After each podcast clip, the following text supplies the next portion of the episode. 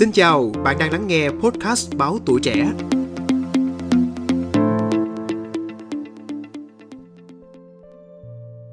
Chắc là không nhiều bạn biết rằng thời kỳ non trẻ của ngành khoa học máy tính đã từng là một lựa chọn nghề nghiệp sáng lạng nơi phụ nữ thỏa sức chứng tỏ khả năng của mình.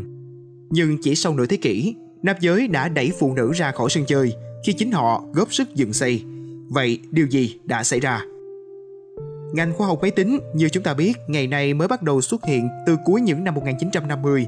Khi đó chiếc máy tính điện tử mới được xuất hiện được chưa đầy 10 năm. Với kích thước to ngang một căn phòng và số lượng đếm trên đầu ngón tay, chủ yếu nằm trong các viện đại học và phòng thí nghiệm chính phủ tại Anh và Mỹ. Hệ thống đào tạo, học thuật và bộ máy tuyển dụng nhân sự trong ngành vẫn chưa tồn tại và gần như chẳng ai biết lập trình là gì. Các ứng viên tiềm năng có thể chỉ cần lái xe đến nơi tuyển dụng, hoàn thành một bài kiểm tra logic và được nhận ngay vào làm. Giống như cách Mary Allen Wilkes đã trải qua khi bà trúng tuyển vị trí lập trình viên tại Viện Công nghệ Massachusetts MIT, một trong những đơn vị tiên phong trong ngành khoa học máy tính thế giới. Lúc này Wilkes mới 22 tuổi và có kinh nghiệm lập trình bằng không. Tuy nhiên, 4 năm đào tạo đại học chuyên ngành triết đã cho bà khả năng suy luận logic biểu tượng cũng như kiến tạo giả thiết và kết luận bằng và hoặc khá giống với việc lập trình máy tính yêu cầu. Bà nhanh chóng bắt nhịp được với công việc, dành nhiều giờ liền đảo qua các dòng code, tái lập từng câu lệnh trong đầu và cố gắng tư duy theo cách của máy tính để tìm ra các lỗi. Chiếc máy IBM 704 mà bà sử dụng dù công kênh chỉ xử lý được 4.000 từ trong các câu lệnh. Do đó, người lập trình viên không được phép dùng thừa dù chỉ một từ, giống như cách nhà thơ khắc khe với mỗi chữ mình viết ra. Wilkes nhớ lại công việc với tôi tự như đang chơi một bộ xếp hình lớn và phức tạp và tôi phải nhận ra những mảnh đang đứng xiên xẹo trên tường. Vậy các bạn nghĩ kiểu đầu óc nào sẽ phù hợp làm việc này? Ở thời điểm giữa thế kỷ 20, phụ nữ được coi là câu trả lời thích đáng. Họ vốn đã có đóng góp xuyên suốt sự phát triển của ngành điện toán, từ Ada Lovelace, quý cô người Anh thế kỷ 19, xem là lập trình viên máy tính đầu tiên trong lịch sử, đến nhóm phụ nữ hậu phương Mỹ đã viết ra phần mềm của ENIAC, máy tính điện tử đầu tiên cho phép lập trình với hơn 17.000 ống chân không thay vì bóng bán dẫn ngày nay. Trong những năm cuối chiến tranh thế giới thứ hai, Tuy nhiên, thành tựu của họ thường không nhận được sự tôn trọng xứng tầm. Vào những năm 1940, vinh quang trong ngành máy tính nằm ở mảng phần cứng, thiết kế và chạy những cỗ máy khổng lồ. Trái lại, lập trình được cho là việc mềm và nghiễm nhiên được trao cho những người phụ nữ. Dù sao thì ở giữa thế kỷ trước, thời điểm phụ nữ không có nhiều lựa chọn, ngoài việc ở nhà làm vợ hiền dâu đảm hoặc làm thư ký bằng giấy, ngành lập trình vẫn là phao cứu sinh được nhiều cô gái nhắm tới. Khi hầu hết các ngành khác đều yêu cầu bằng cấp cao hoặc tuyển rất ít nữ, ngành khoa học máy tính đang mở rộng cánh cửa không yêu cầu kinh nghiệm với mức lương năm tương đương 20.000 đô la Mỹ hoặc 150.000 đô la Mỹ tính theo vật giá hiện hành. Không có hiểu vì sao ngành này trở nên cực thịnh với phụ nữ Mỹ những năm hậu Thế chiến. Xuyên suốt thập niên 1960, các quý cô chiếm từ 30 đến 50% tổng lực lượng lập trình viên Mỹ. Thậm chí phụ nữ thời đó còn thường đặt câu hỏi, nếu không làm lập trình, tôi biết làm gì khác đây. Thế nhưng sau vài thập niên, tương lai sáng lạng của phụ nữ trong ngành lập trình dần tan biến.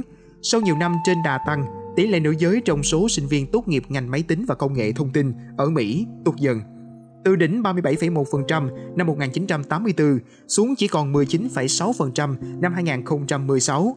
Lực lượng lao động cũng dần bị thay thế bởi hình ảnh hội trai IT như ta vẫn quen thấy ngày nay. Thế chuyện gì đã xảy ra? Câu trả lời bắt đầu từ sự ra đời của máy tính cá nhân. Giai đoạn đầu thập niên 1980 đánh dấu một bước ngoặt của công nghệ hiện đại. Thay vì những cỗ máy khổng lồ mang hình hài viễn tưởng, máy tính đã dần trở nên nhỏ gọn và hợp túi tiền hơn – khiến chúng trở thành một món hàng gia đình, thậm chí một món đồ chơi cho con trẻ. Các mẫu máy tính cá nhân như Commodore 64 hay TRS-80 tạo điều kiện cho học sinh trung lưu tiếp cận với lập trình từ sớm, giúp xây dựng một lượng nhân lực công nghệ thông tin sẵn sàng cho đào tạo đại học. Dù vậy, theo James Margolis, nhà khoa học xã hội tại Đại học UCLA Mỹ, các trải nghiệm này phần lớn thuộc về nam giới – Trẻ em trai được tiếp xúc với máy tính cá nhân nhiều hơn hẳn trẻ em gái. Các bé trai cũng có cơ hội được bố mẹ tặng máy tính cá nhân nhiều gấp đôi chị em gái của mình. Các ông bố cũng thường xuyên dành thời gian vọc máy tính với con trai mình nhiều hơn con gái. Nghiên cứu của Margolis xuất bản năm 2002 được rút từ quan sát 100 học sinh tại Đại học Carnegie Mellon, nơi phó khoa khoa học máy tính Alan Fisher đã nhận ra sự áp đảo số lượng của sinh viên nam ngay từ khi thành lập bộ môn năm 1988. Fisher cũng để ý thấy nam sinh viên da trắng dễ dàng thành lập các hội màu sách trong khoa, giúp các thành viên dễ dàng chia sẻ tài liệu, hỗ trợ nhau qua môn.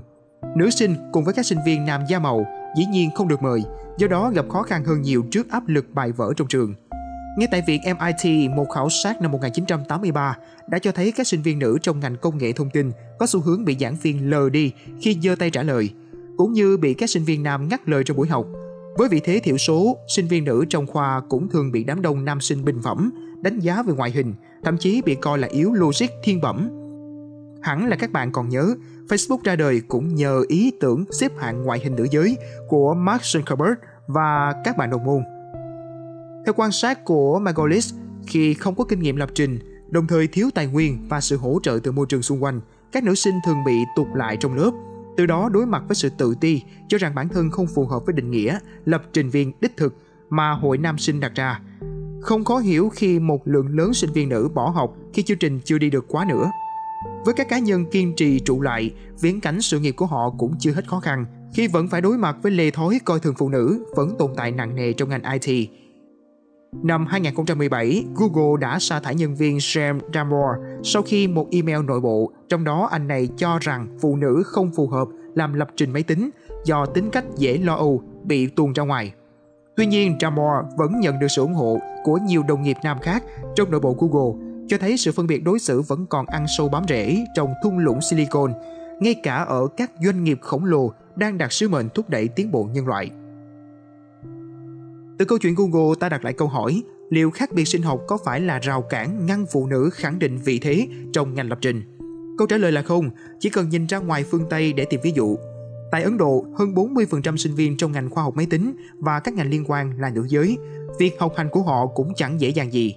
Họ vẫn phải đối mặt với định kiến giới hà khắc tại Ấn Độ và phải rời phòng máy trong trường trước 8 giờ tối vì lý do an toàn, trong khi các đồng môn nam được phép làm việc muộn bao lâu tùy thích. Tuy nhiên, sinh viên nữ Ấn Độ có một lợi thế, họ được gia đình khuyến khích theo đuổi lập trình, bởi đây được coi là công việc văn phòng an toàn, giúp phụ nữ tránh khỏi hiểm nguy ngoài đường phố. Nói theo cách khác, lập trình là tấm giấy thông hành giúp phụ nữ Ấn chạm đến tương lai mà họ mong muốn.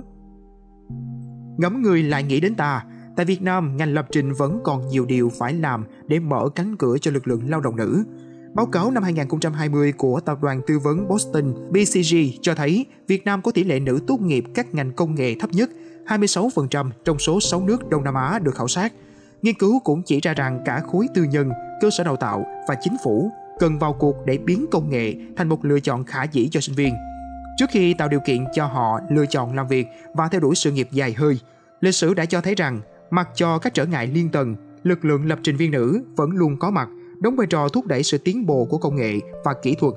Trong công cuộc chuyển đổi số đang thay đổi Việt Nam từng giờ, sự có mặt của họ càng trở nên cần thiết hơn bao giờ hết.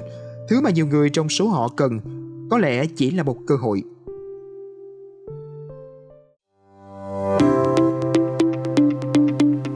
Cảm ơn bạn đã lắng nghe số podcast này.